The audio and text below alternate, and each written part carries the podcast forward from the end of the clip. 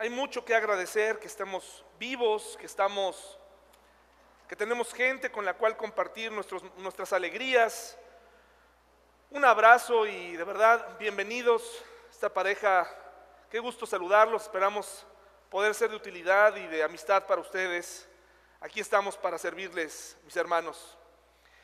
Isaías 53, por favor, y acompáñenme en una oración. Este pasaje es uno de los pasajes más hermosos en la Biblia. Entiéndase, por favor, lo que quiero decir. La Biblia es muy útil, pero cuando digo hermoso es que no es lo mismo leer una genealogía que es útil a leer un capítulo como este. Entonces, eh, por eso a eso me refiero, ¿verdad? Porque hay capítulos tristes en la Biblia. Hay capítulos donde se habla del pecado, donde se denuncia al pecado, no son, tan, no son agradables, pero este es hermoso por lo que representa para ti y para mí, que somos creyentes. Vamos a hacer una oración. Señor, te entregamos este momento, te entregamos esta predicación, este tiempo.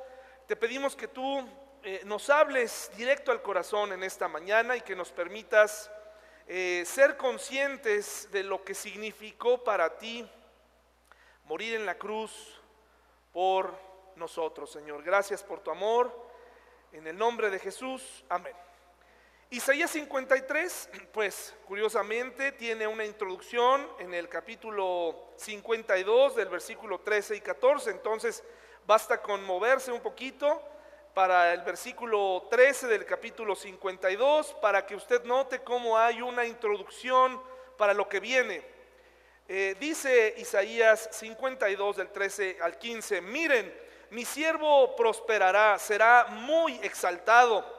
Eh, esto es importante porque generalmente eh, cuando hablamos de la muerte del Señor Jesús, cuando observamos el crucifijo, porque todos en México sabemos lo que es el crucifijo, ¿no? Todos probablemente en nuestra casa llegamos a tener uno o tenemos amigos que no tienen solamente uno, sino que en cada recámara tienen uno.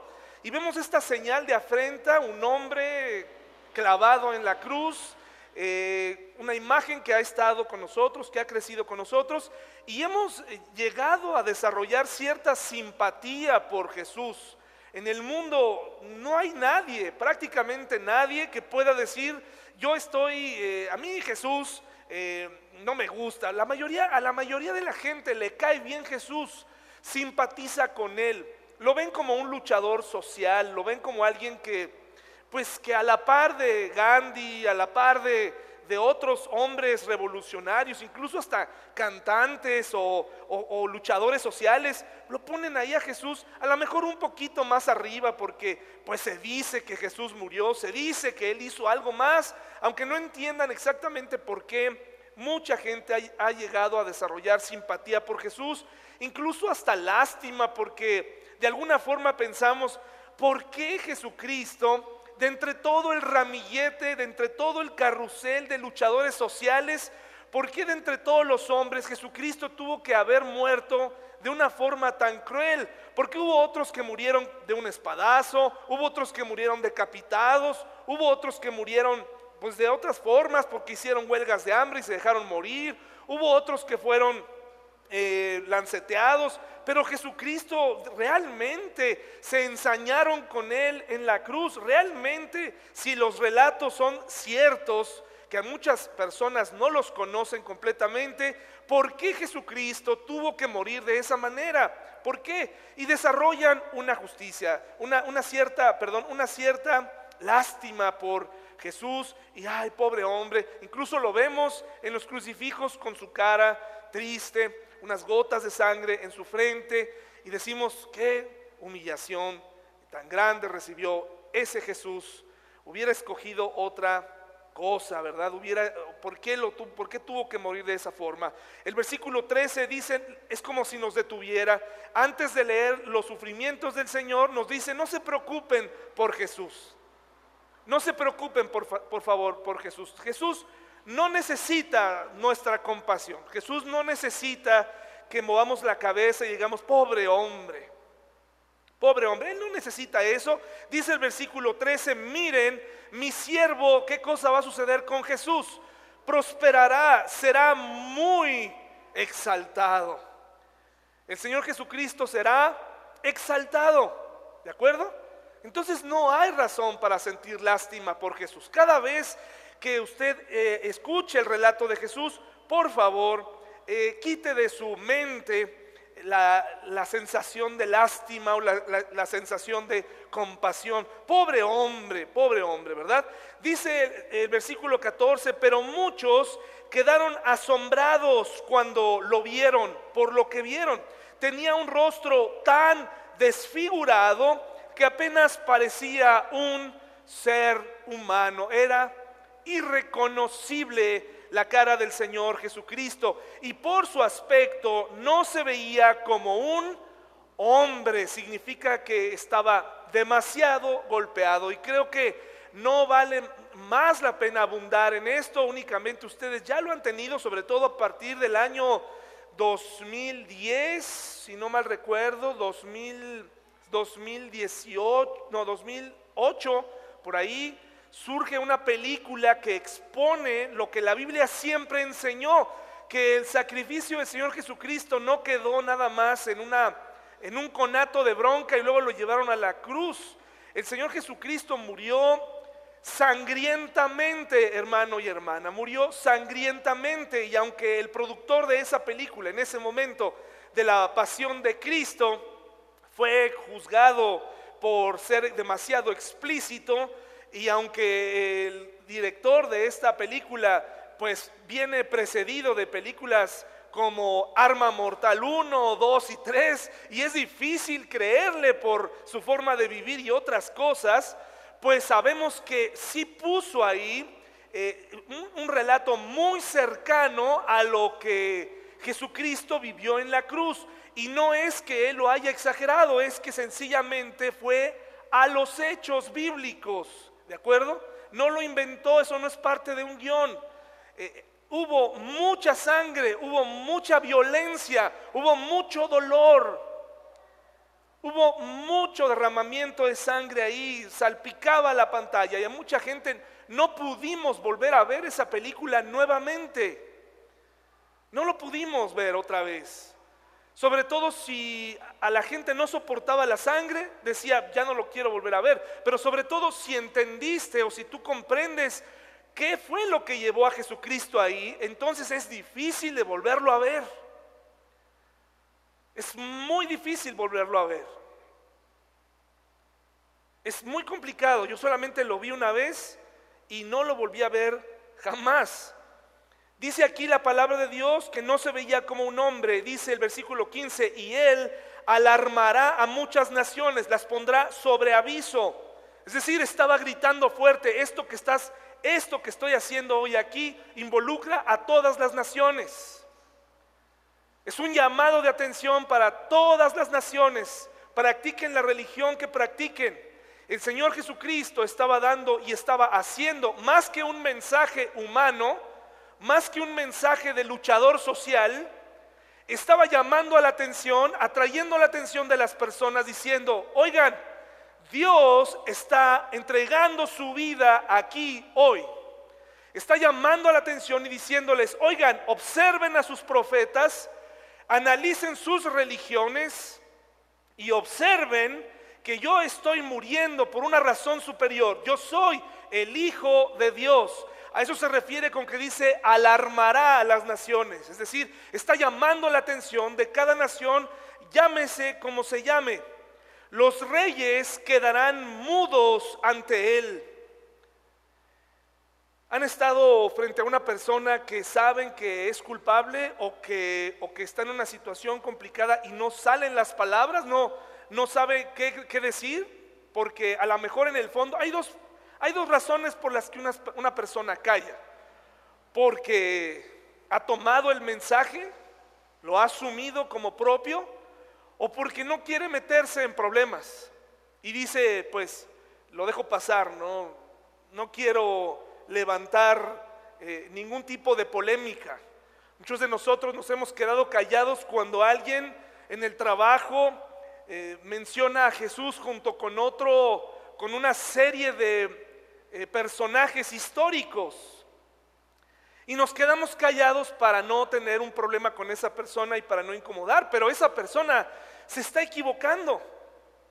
Está en un grave error porque Jesucristo jamás podrá ser comparado con ninguno otro hombre que haya pisado esta tierra.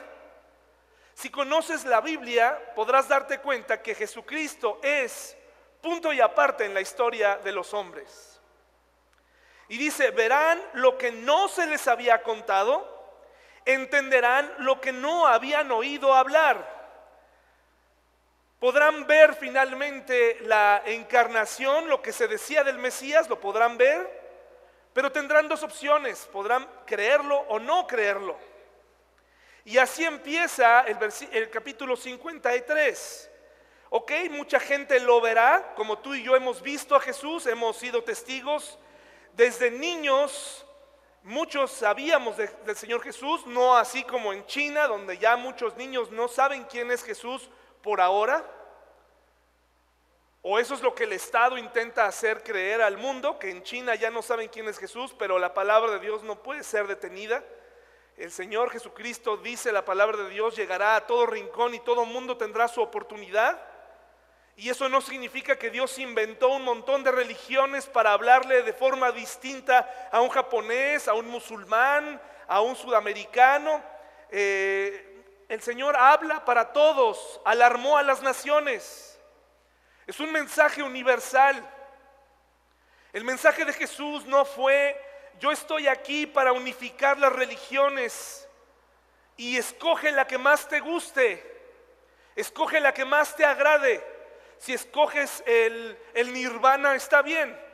Si escoges el camino sagrado de los hindúes a través de sus muchas religiones, está bien.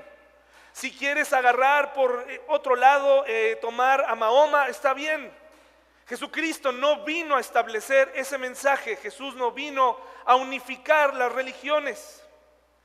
Y, y, la prueba está en que en el capítulo 53 comienza con esto, ¿quién ha creído nuestro mensaje? Empieza con una pregunta, ¿quién creerá que Jesucristo vino a morir para salvar a la humanidad y que solamente a través de Él será posible el rescate de muchos? ¿Quién ha creído en nuestro mensaje? ¿Quién ha creído? Probablemente el mundo entiende, pero hace como que no entendió saben que Jesucristo hizo algo diferente, algo que lo hace especial, pero por otro lado es tan agradable esconderse en religiones que son cómodas, porque como les decía la otra vez, la Navidad va más relacionada con el nacimiento de Jesús y eliminamos su muerte, no nos gusta hablar de la muerte. Y nos gusta pensar en el pesebre y en el nacimiento y en todo esto muy bonito, pero realmente el Señor Jesucristo vino a morir con un propósito y a eso vamos. Y a eso vamos, mis hermanos. Isaías 53, lo hemos escuchado. Yo en el año más o menos, caray, ya perdí la noción de los años. Pero recuerdo que aunque yo nací en una familia cristiana, yo tomé mi decisión por Cristo a los 17 años, pero hasta ese momento no había escuchado un relato tan bien explicado y tan bien eh, hablado como lo hizo aquel pastor de nombre Enoch Gutiérrez López, quien predicó un mensaje de Isaías 53 que prácticamente me hizo caer de rodillas. Pude entender el mensaje perfectamente, el mensaje que él dio, yo lo pude entender. Si en ese momento yo hubiera sabido que no era cristiano, hubiera, me hubiera parado otra vez. Y cada vez que lo escuchaba, tomaba mi decisión. Pero hay un asunto respecto al relato del Señor Jesús. Dicen que cuando nos hemos quedado sin argumentos, empezamos a usar las emociones. Hoy no voy a hablarte de los sacrificios del Señor Jesucristo ni de su pasión. No voy a entrar en el detalle de cuántos litros de sangre pudo haber perdido. No voy a entrar en detalle de cómo y de cuánto medían las espinas que, que clavaron en su cabeza, ni tampoco voy a hablar de las dimensiones de los clavos. Porque hay algo mucho más intenso, mucho más interesante que tiene que llegar a nuestro intelecto para que después baje a nuestro corazón. Yo puedo hoy tratar de hablarte de esta forma y decirte hubo mucha sangre, hubo esto, sufrió, hubo toda una escena triste para que al final salgas sintiéndote emocionalmente cargado, pero si no lo, lo lograste pensar aquí, que es donde comienza el arrepentimiento, entonces más tarde, cuando veas una película de Navidad y veas que se cumple el milagro navideño, vas a sustituir ese sentimiento, este relato que vas a escuchar hoy, lo vas a cambiar por otro sentimiento bonito y vas a poner en el archivo de sentimientos y de emociones ese momento en el que Jesús murió en la cruz. Pero hoy quiero hablarte a tu intelecto. Hoy quiero darte argumentos de por qué era necesaria la muerte de Jesús. Si tú como yo te has preguntado, pero ¿por qué fue una muerte tan salvaje? ¿Por qué Dios no solamente perdonó? ¿Por qué no solamente Dios dijo, el hombre cayó, nació y vivió en pecado? ¿Por qué no lo perdono? ¿Por qué no el Señor Jesucristo, perdón, por qué no Dios Padre dijo, los perdono? ¿Se ha preguntado esto, hermanos y hermanas? ¿Se lo ha preguntado? ¿Por qué la cruz? ¿Para qué la cruz? ¿Para qué este sufrimiento realmente era necesario, no hubiera podido hacerlo de otra forma. Dice Isaías 53 del 1 al 3, ¿quién ha creído nuestro mensaje? ¿A quién ha revelado el Señor su brazo poderoso? Mi siervo creció en la presencia del Señor como un tierno brote verde, como raíz de tierra en tierra seca. No había nada hermoso ni majestuoso en su aspecto, nada que nos atrajera hacia él. Dice, fue despreciado y rechazado, hombre de dolores, conocedor del dolor más profundo. Nosotros le dimos la espalda y desviamos la mirada. Fue despreciado y dice, y no nos importó. Puede ser que cuando vemos el relato y tú como creyente regresas a esto cada año, ¿cuántas veces al año escuchamos que Jesús murió en la iglesia? ¿Cuántas veces lo escuchamos? Muchas. Jesús murió, Jesús murió, ay, sí, Jesús murió. Disculpa la comparación, pero así parece que es nuestra vida diaria. Muchas veces el propio cristiano piensa en la muerte de Jesús como en la muerte del día de hoy, en la madrugada de Vicente Fernández. Ah, es que murió Vicente Fernández. Ah, qué bien cantaba. Las rancheras. Qué bien cantaba él. Es absurdo, pero es así. Pensamos en la muerte de Jesús como la muerte de hace muchos años atrás, miles de años atrás, y alguien que fue muy bueno.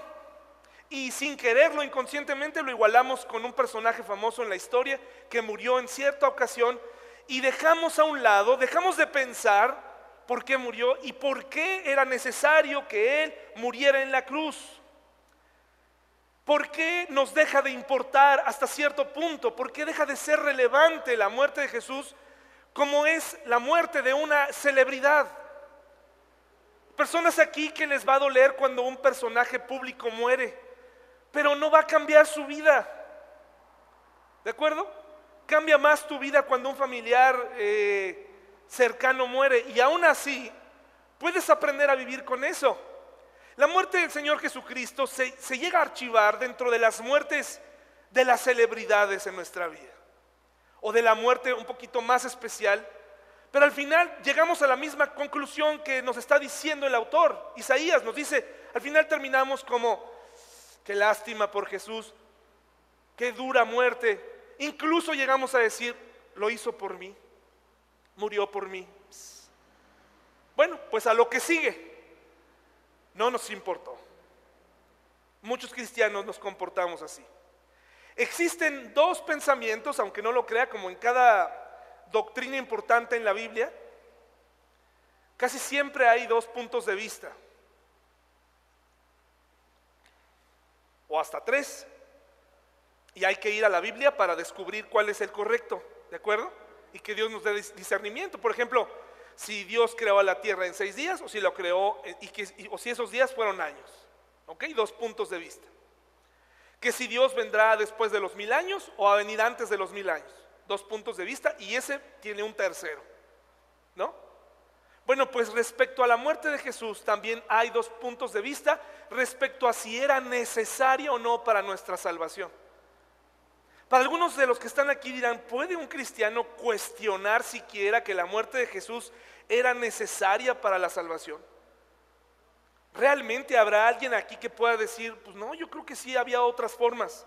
Decía San Agustín, considerado uno de los padres de la iglesia, son tontos los que dicen que la sabiduría de Dios no podría liberar al hombre de otra manera que tomando la naturaleza humana. Fíjense lo que dice San Agustín, dice, son tontos los que piensan que no había otras formas. Es decir, él está, él está pensando que había otras formas de salvar a la humanidad.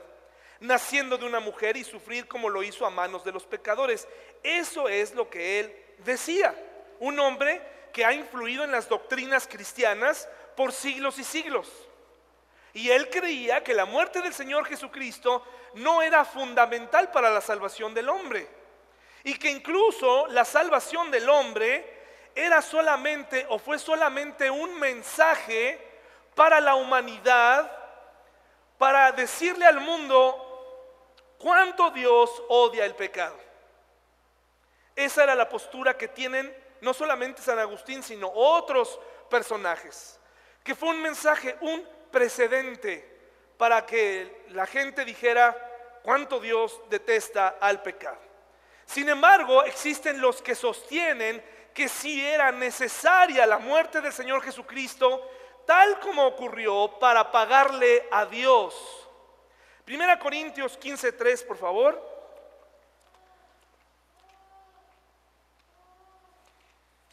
Y es que es muy importante que sepamos lo que creemos y por qué lo creemos. Yo creo que era necesaria la muerte del Señor Jesucristo, era necesaria y tenía que suceder tal como ocurrió. Isaías, perdón, 1 Corintios 15, 3. Dice Pablo, yo les transmití a ustedes lo más importante y lo que se me había transmitido a mí también. Cristo murió por nuestros pecados, tal como dicen las escrituras. ¿Por qué murió nuestro Señor Jesucristo, hermanos? Por nuestros pecados. Y este argumento no es un asunto emocional. Cuando un papá deja de darle manutención a sus hijos. Porque un día así lo decidió, porque es increíble que un papá deje a sus hijos desamparados. Existe, existen, esa clase de personajes existen. Pero hay dos formas de llegar a ellos. Y una de esas es llegando a través de las emociones decirle al papá, ¿no ves que tu hijo te necesita? ¿No ves que tu hijo está creciendo sin ti? ¿Te ama? ¿No te da tristeza? ¿No te da pena? Tratamos de apelar a los sentimientos. Llora por ti. Te extraña. Y vemos que esa persona... ¿Hay cambios? Muchos de ellos no tienen ningún, ningún cambio. ¿Sabes cómo le vas a dar un argumento lógico a una persona que no quiere, un argumento intelectual? Cuando metes a la ley, cuando metes e involucras a la ley porque le dices, con todos los argumentos lógicos, tú participaste en la gestación de ese pequeño. Es tu obligación darle manutención. Es lógico, es su derecho y como no lo quieres reconocer, entonces ahí te va la ley.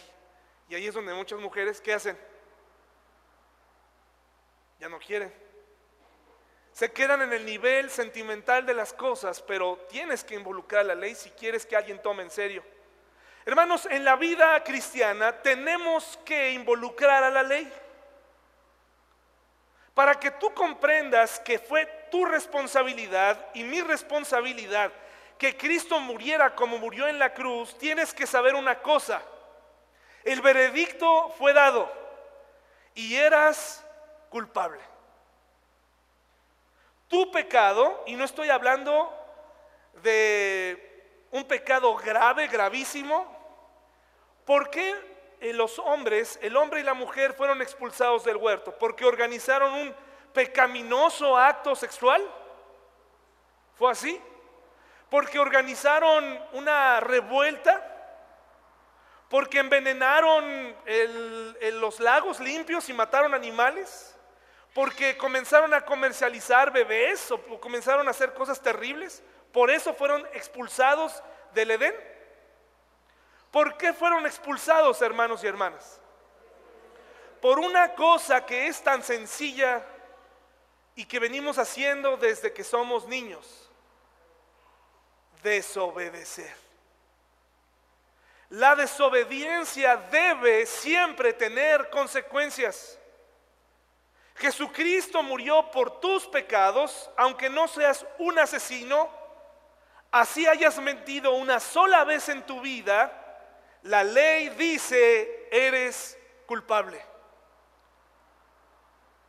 En ningún momento trates de decir es que yo, pobre de mí, yo no soy tan pecador como esa persona, esta otra. Basta un pecado para ser culpables. Nadie en el cielo lleva un conteo de buenas obras que diga que necesitas tener ciertas buenas obras para llegar al cielo. La realidad es que la Biblia dice que nadie puede llegar al cielo por sus buenas obras. Y un solo pecado nos separa para siempre de Dios. Hebreos 2.2, por favor. Muchos de nosotros pensamos que al haber recibido a Cristo, efectivamente se nos ha repetido hasta el cansancio que ya no tenemos por qué tener temor, que Dios ha pagado por nosotros, que Dios pagó por nosotros en la cruz y por lo tanto prácticamente todos mis pecados o todo lo que yo hago, pues ya, eh, Dios me perdona y tengo vía libre para pecar. Es un grave error. Si bien la Biblia no te está invitando a que todos los días eh, vivas tu vida como pecando y siendo libre o pensando en, que eres culpable, porque también eso esclaviza, tampoco quiere que tú estés actuando con indiferencia a lo, a lo, que el Señor vino a hacer por ti. ¿De acuerdo? Hebreos 2.2 dice así, Así que, perdón, pues el mensaje que Dios transmitió mediante los ángeles se ha mantenido siempre firme y toda infracción de la ley y todo acto de desobediencia recibió el castigo que merecía, justa retribución. El pecado, la desobediencia tiene que recibir castigo. ¿Por qué Dios tuvo que matar al Señor Jesús? ¿Por qué Dios tuvo que hacerlo de esa manera? ¿Por qué no se comportó como alguien que perdona y ya? Como cuando un abuelo o un padre de familia dice a su pequeño, bueno ya, déjalo. ¿Cuántas veces nuestras abuelas nos exoneraron delante de nuestros papás y nos, nos sacaron del problema? ¿Cuántas veces? ¿Cuántas veces mi hija se ha salvado de recibir lo que sus actos merecían? No se imagine una golpiza. Cada acto tiene una proporción, ¿de acuerdo? Si tu hijo desobedece, no lo vas a ir a bañar con agua fría y, lo vas a, tienes que pensar lo que vas a hacer, pero siempre tiene que haber consecuencias. Pero hay ocasiones en las que una abuela, un papá dice, bueno, ya, bueno, ya, te perdono, ya. ¿Por qué Dios no actúa? ¿Es acaso el hombre más bueno que Dios. Porque hermanos, Dios no es un hombre. Dios es el creador, Dios es el juez. Una abuela, un papá, un, un, cualquiera de nosotros puede perdonar a su prójimo sin ningún problema y hacer como que nada hubiera ocurrido porque somos gente común. Pero Dios tiene que actuar justamente. En el principal papel de Dios es ser juez delante del pecado. No delante del pecado, ser misericordioso. ¿Me estoy explicando? Delante del pecado, la actitud prioritaria de Dios es ser justo, no misericordioso. Delante del pecado, delante de nuestros pecados, Dios no va a decir, voy a tener misericordia de ti. Él dice, Él tiene o ella tienen que pagar, porque yo soy el juez. Porque mi santidad es punto y aparte. Porque yo no puedo convivir con una persona que todo el tiempo me está retando. Por eso tengo que retribuir. ¿Por qué, mis hermanos? Porque Dios es un juez delante del pecado. Estoy seguro que a ti te molesta mucho, muchísimo, la injusticia. ¿Qué pasaría si Dios, haciendo a un lado la muerte de Jesús, en, en situaciones semejantes, otorgara el perdón a uno sí y a ti te castigara de otra forma? ¿Sería justo Dios? No. ¿Qué pasaría si Dios dijera, es que yo quiero ser misericordioso con Él, pero quiero ser justo con Él? ¿Eh, ¿Así trabaja Dios? No, mis hermanos. La justicia de Dios aquí entra en acción. Alguien tiene que reparar el daño, no se puede quedar así. Eso es lógico. Alguien tiene que reparar el daño. Cuando alguien en la casa de los abuelos rompe algo, se queda sin arreglar y ya. El abuelo o la abuela lo tienen que arreglar, pero alguien lo tiene que arreglar. ¿De acuerdo? Dice el versículo 5 de Isaías 53, por favor.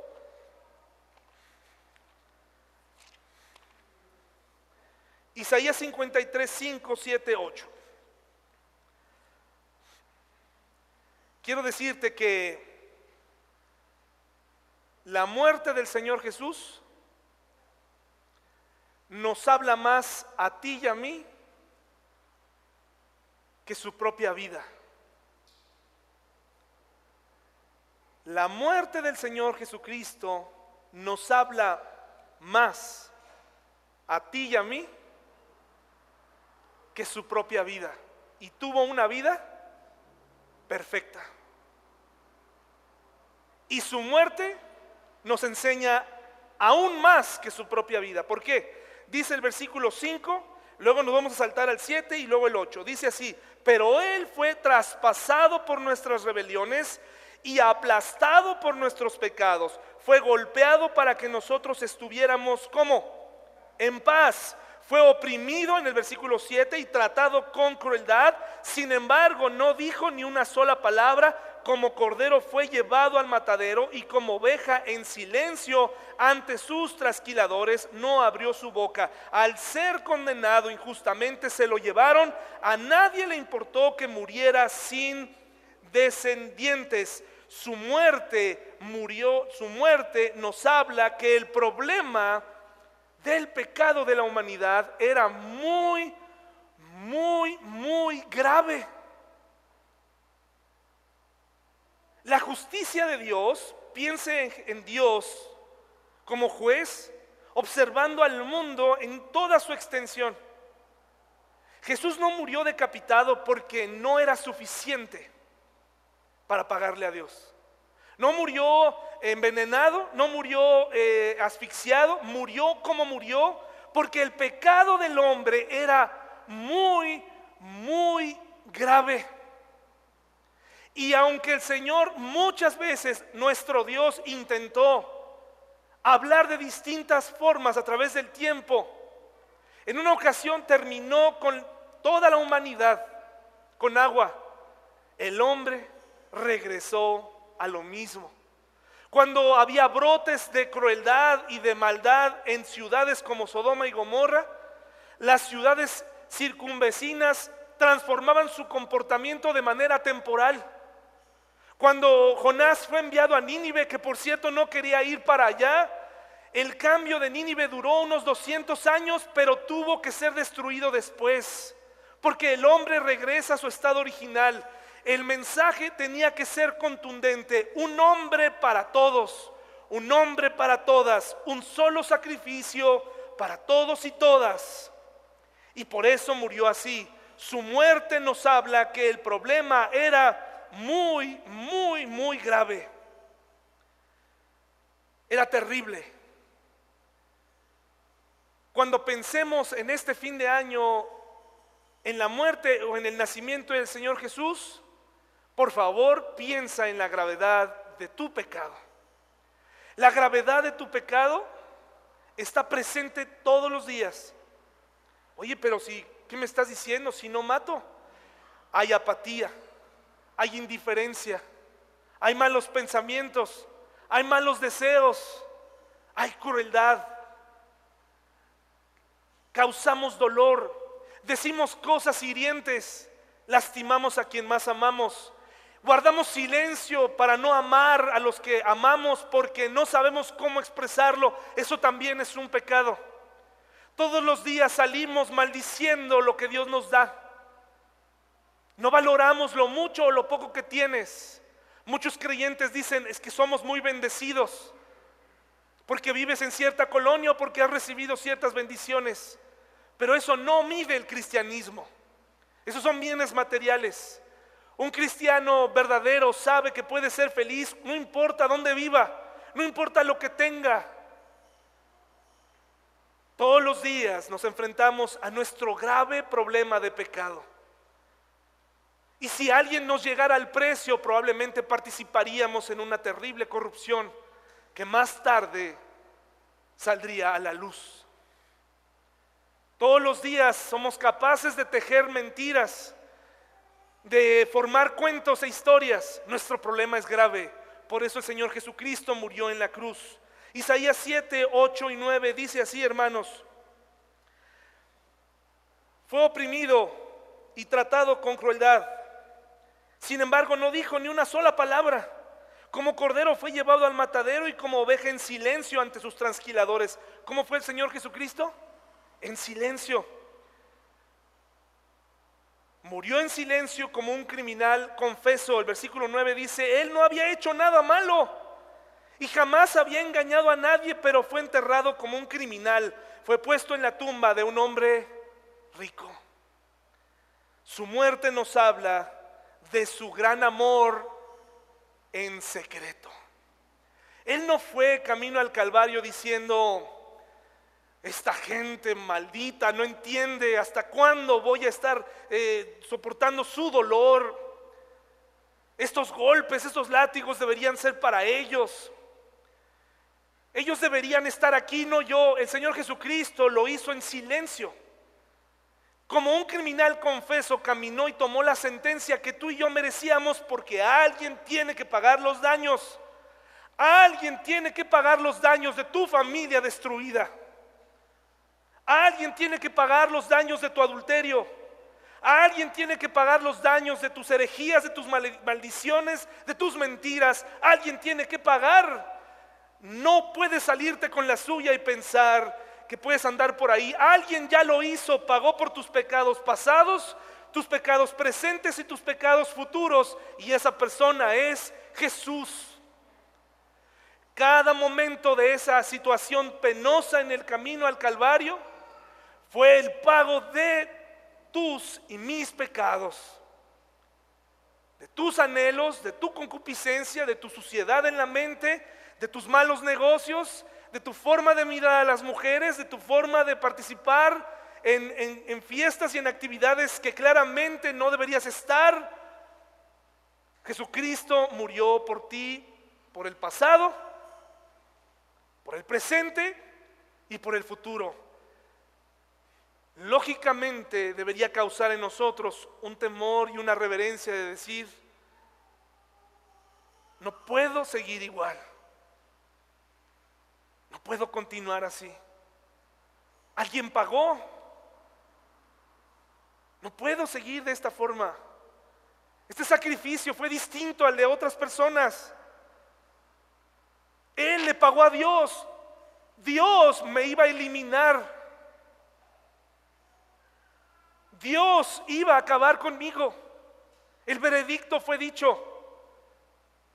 El Dios grande, poderoso, en su papel de juez, tenía que ser juez. No podía ser misericordioso. Versículo 10, primera parte dice, formaba parte del buen plan del Señor, está hablando de Dios, aplastarlo y causarle dolor. Ese era el plan de Dios, aplastarlo, desahogar, purgar, redimir, como quien pisa las uvas en el lagar, destrozarlo, aplastarlo. Tenía que ser así, su muerte nos habla de su santidad.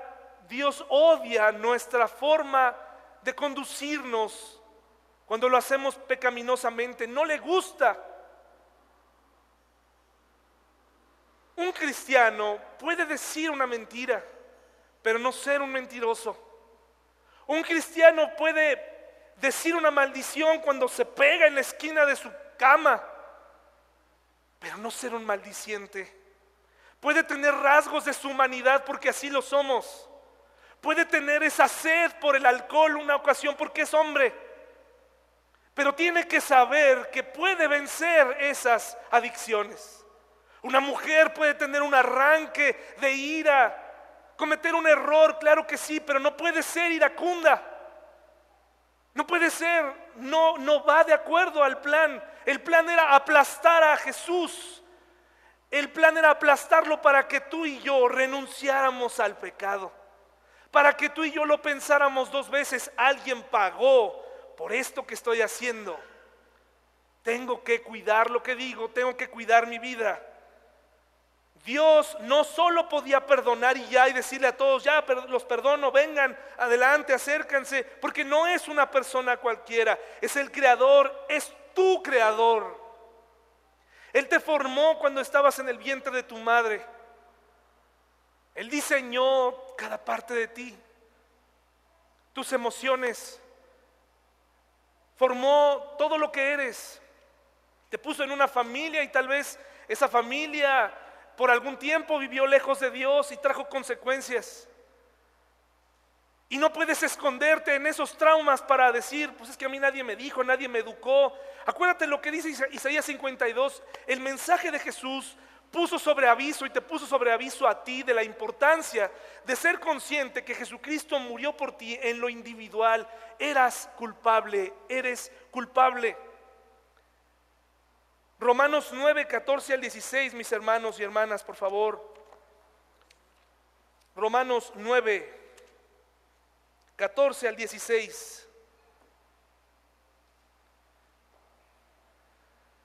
La justicia de Dios está brillando en este momento, es lo que es. Lo que es.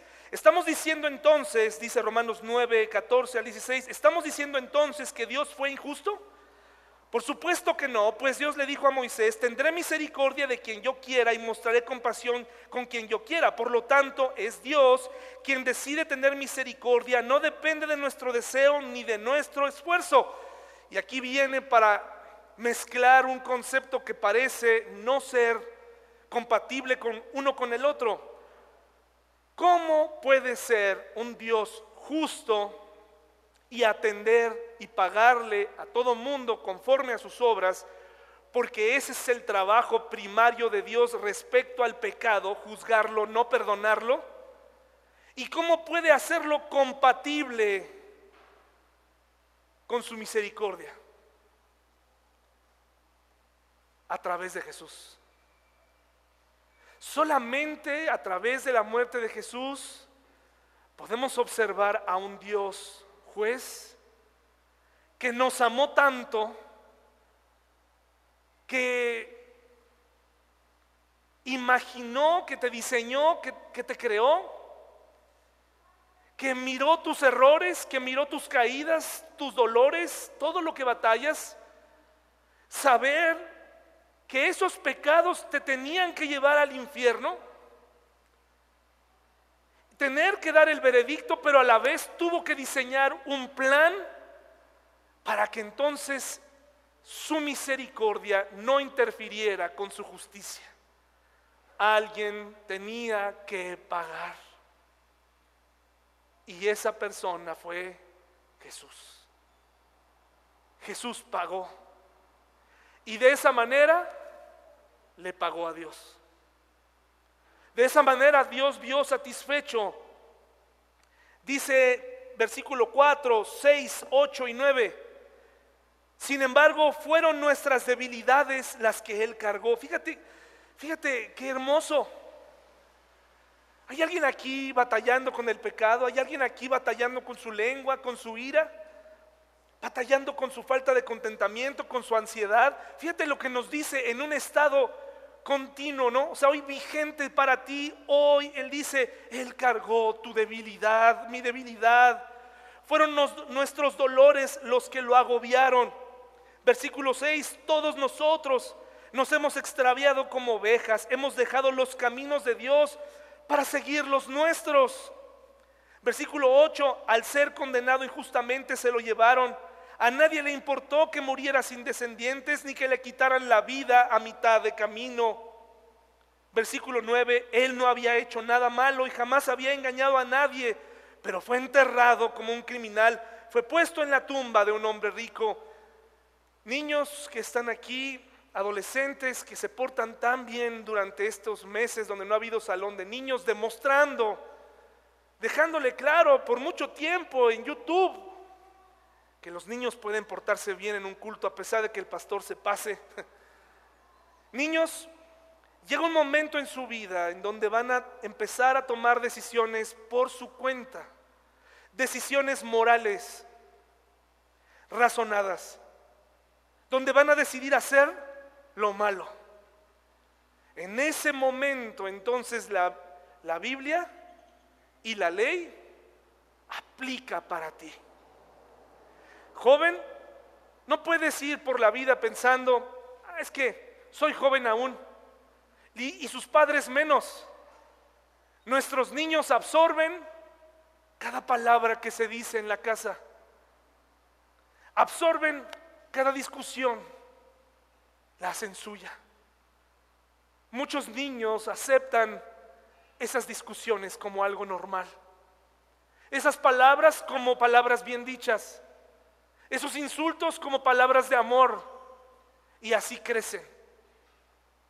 Hay muchos niños que crecen en la terrible realidad de un divorcio. O a veces sería mejor separarse. A veces sería mejor que los padres no vivieran juntos, porque ese hogar es un infierno. Y con ese comportamiento nuestros hijos van tomando decisiones todos los días y un día se encontrarán afuera las opciones que Dios puso en libertad para todos nosotros. El camino de salvación en Jesús o un camino, y una vida sin Él. Y sabes, muchos hijos podrán tomar la decisión y dirán, en mi casa nunca me hablaron de Dios. En mi casa no había nada. Necesito a Dios. Muchos niños se acercan a Dios por la lejanía de sus padres. Pero hay otros niños que van a decir, yo no quiero saber nada, absolutamente nada de Dios, porque mi familia es cristiana. Y míralos, mira qué clase de vida llevan. Mira las cosas tan horribles que hemos tenido que ver. Mira sus fiestas. Mira a lo que consideran importante. Y hemos dejado, hemos dejado a un lado lo que Jesús hizo por nosotros en la cruz. Y aunque he tocado emoción en este momento, es lógico que un día nuestros hijos van a tomar una decisión lógica. ¿Para qué quiero a Dios si aquí es un desastre? Hermanos y hermanas, su muerte nos habla de su gran amor. La única forma en que se combinara la justicia y la misericordia era que el precio fuera pagado. No hay salvación del alma en ninguna otra persona, porque ninguna, ningún otro ser humano le ha pagado a Dios. Nadie. Todos le quedan a deber, no importa que hayan sido muy buenos. Ninguna religión es capaz de llevarte a Dios, ninguna. Solamente Jesús, quien le pagó a Dios tu deuda y mi deuda. Versículo 11 y 12 de Isaías 53, cuando vea todo lo que se logró mediante su angustia, quedará satisfecho a causa de lo que sufrió. Mi siervo justo hará posible que muchos sean contados entre los justos. Fíjense qué hermoso su muerte nos habla de su amor. Un mundo donde todos sean salvos no es posible. ¿Están de acuerdo conmigo? Un mundo donde todos sean salvos no es posible. ¿Sabe por qué? Porque no todos van a elegir a Jesús. Sería un Dios injusto. Dios puso las opciones. Hombres, Él quiere que todos sean salvos, pero no todos serán salvos. Porque entonces sería, si eso fuera así, ¿de qué sirvió su muerte? Si al final Jesús dijera, bueno, pues ya, ya, hombre, Dios, ¿no? Ya vamos a dejar que todos entren. Pues ya al fin, ya miren, ya, ya, ya en la vida están pagando lo que hicieron. No, hermanos y hermanas, discúlpame lo que te voy a decir. Va a sonar muy polémico, va a sonar muy duro. Pero si tú crees que lo que haces se paga en la tierra, es una mentira. Mucha gente se sale con la suya durante toda su vida. Nadie se enteró de los abusos. Mucha gente se va a enriquecer. Mucha gente va a morir como un, santo. ¿Sabes cuándo se paga tus decisiones? Cuando estés muerto. Por eso Dios te da toda una vida. Toda una vida para reconocer tu pecado, reconocer que Jesús murió por ti y abrirle tu corazón y decirle, Señor, no te abro mi corazón porque si no te abro mi corazón, pues ¿dónde vas a vivir? ¿Dónde vas a estar? Pobre de ti. Pobrecito de ti, Dios. Ay, si voy a creer en ti, voy a ir a la iglesia porque pobres ahí apenas se juntan. No. Necesitas a Jesús, necesitas a Dios. Dios no te necesita a ti. Dios te ama pero quiere que un día aquellos que muramos estemos con Él porque un día decidimos voluntariamente estar con Él, no porque sea fuerza. Eso sería injusto. Un día Él podrá tenernos a todos los que por su gracia estaremos con Él y dirá, valió la pena. Y entonces aquellos que decidieron confiar en todo menos en Jesús, y en aceptar lo que Él hizo y comprenderlo lógicamente, entonces pagarán cuando hayan muerto. Aquí no. Aquí vivimos consecuencias, sí, es cierto, retribución, pero no, no hay tanta justicia, hermanos. Una persona puede hacer el mismo delito en el mundo y sufrir penas distintas. ¿De acuerdo? Incluso en la familia. Mi hija va a sufrir un castigo distinto al que va a sufrir tu hijo. Aunque los, los dos hayan participado en un, en un problema, los papás van a decidir y van a decir, pues él no es tan, lo que él hizo no fue tan grave, lo que ella hizo, o, yo lo castigo de esta forma, porque nuestra justicia está sesgada. Si tú desafortunadamente te vieras involucrado en, un accidente de tránsito y sin quererlo atropellaras a alguien, tú dirías, si, tú fueras el que estuviera manejando, dirías, se me atravesó. De hecho, eso nos aconsejan. Cuando te pase algo así, di que se te atravesó, porque si dices lo contrario, te meten a la cárcel. Pero si tú fueras el peatón, ¿qué dirías? No se fijó, venía con el celular, venía, aunque ni hayas visto, pero porque ese es nuestro concepto de justicia. En el concepto de justicia de Dios no hay sesgos. ¿Quieres experimentar la misericordia de Dios? Él ya creó un plan y es a través de Jesucristo. ¿No lo quieres? Está bien. Cuando mueras, comenzarás. Puede ser que ahora te sirva la meditación. Puede ser que hoy en día te traiga paz temporal el arrodillarte frente a una imagen. Está bien. Pero cuando mueras, Dios ejecutará el veredicto. Terminemos, mis hermanos, por favor, en Primera de Pedro 2, 15 al 25. Ahí vamos a terminar. Primera de Pedro 2, 15 al 25. Muchas gracias a los niños, a los padres de los niños. Muchas gracias por conservarlos así. Como cristianos, mis hermanos,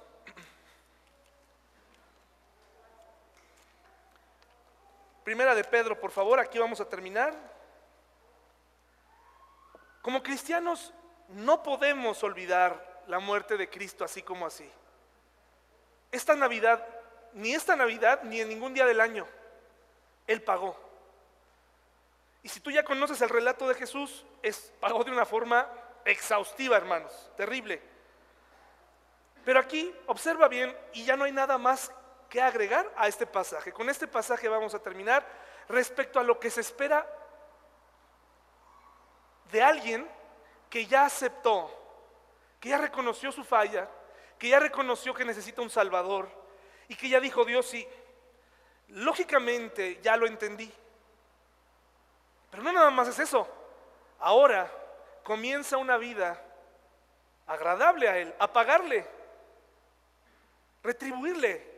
Dice, versículo 15 en adelante, y aquí vamos a terminar. La voluntad de Dios es que la vida honorable de ustedes haga callar a la gente ignorante que los acusa sin fundamento alguno, pues ustedes son libres, pero a la vez son esclavos de Dios. Así que no usen su libertad como una excusa para hacer qué cosa? El mal. Respeten a todos, amen a la familia de creyentes, teman a Dios y respeten al rey. ¿Algo más que agregar? Ustedes, los que son esclavos, podríamos traducirlo ahora a empleados, deben someterse a sus amos con todo respeto. Hagan lo que ellos les ordenan no solo si son bondadosos y razonables, sino también si son crueles. Pues Dios se complace cuando ustedes, siendo conscientes de su voluntad, sufren con paciencia cuando reciben un trato injusto. Es obvio que no hay mérito en ser pacientes si a uno lo golpean por haber actuado mal, pero si sufren por hacer el bien y lo soportan con paciencia, Dios se agrada de ustedes. ¿Hay algo que agregar, hermanos? ¿Algo que difícil de entender? Difícil de aceptar, pero si el Espíritu Santo está en ti, es posible. Pues Dios los llamó a quienes? A nosotros, a hacer lo bueno, aunque eso signifique que tengan que sufrir tal como Cristo sufrió por ustedes. Él es su ejemplo y deben seguir sus pasos. Este es el reto de cada mañana. Él nunca pecó y jamás engañó a nadie. No respondía cuando lo insultaban, ni amenazaba con vengarse cuando sufría. Dejaba su causa en manos de Dios, quien siempre juzga con justicia.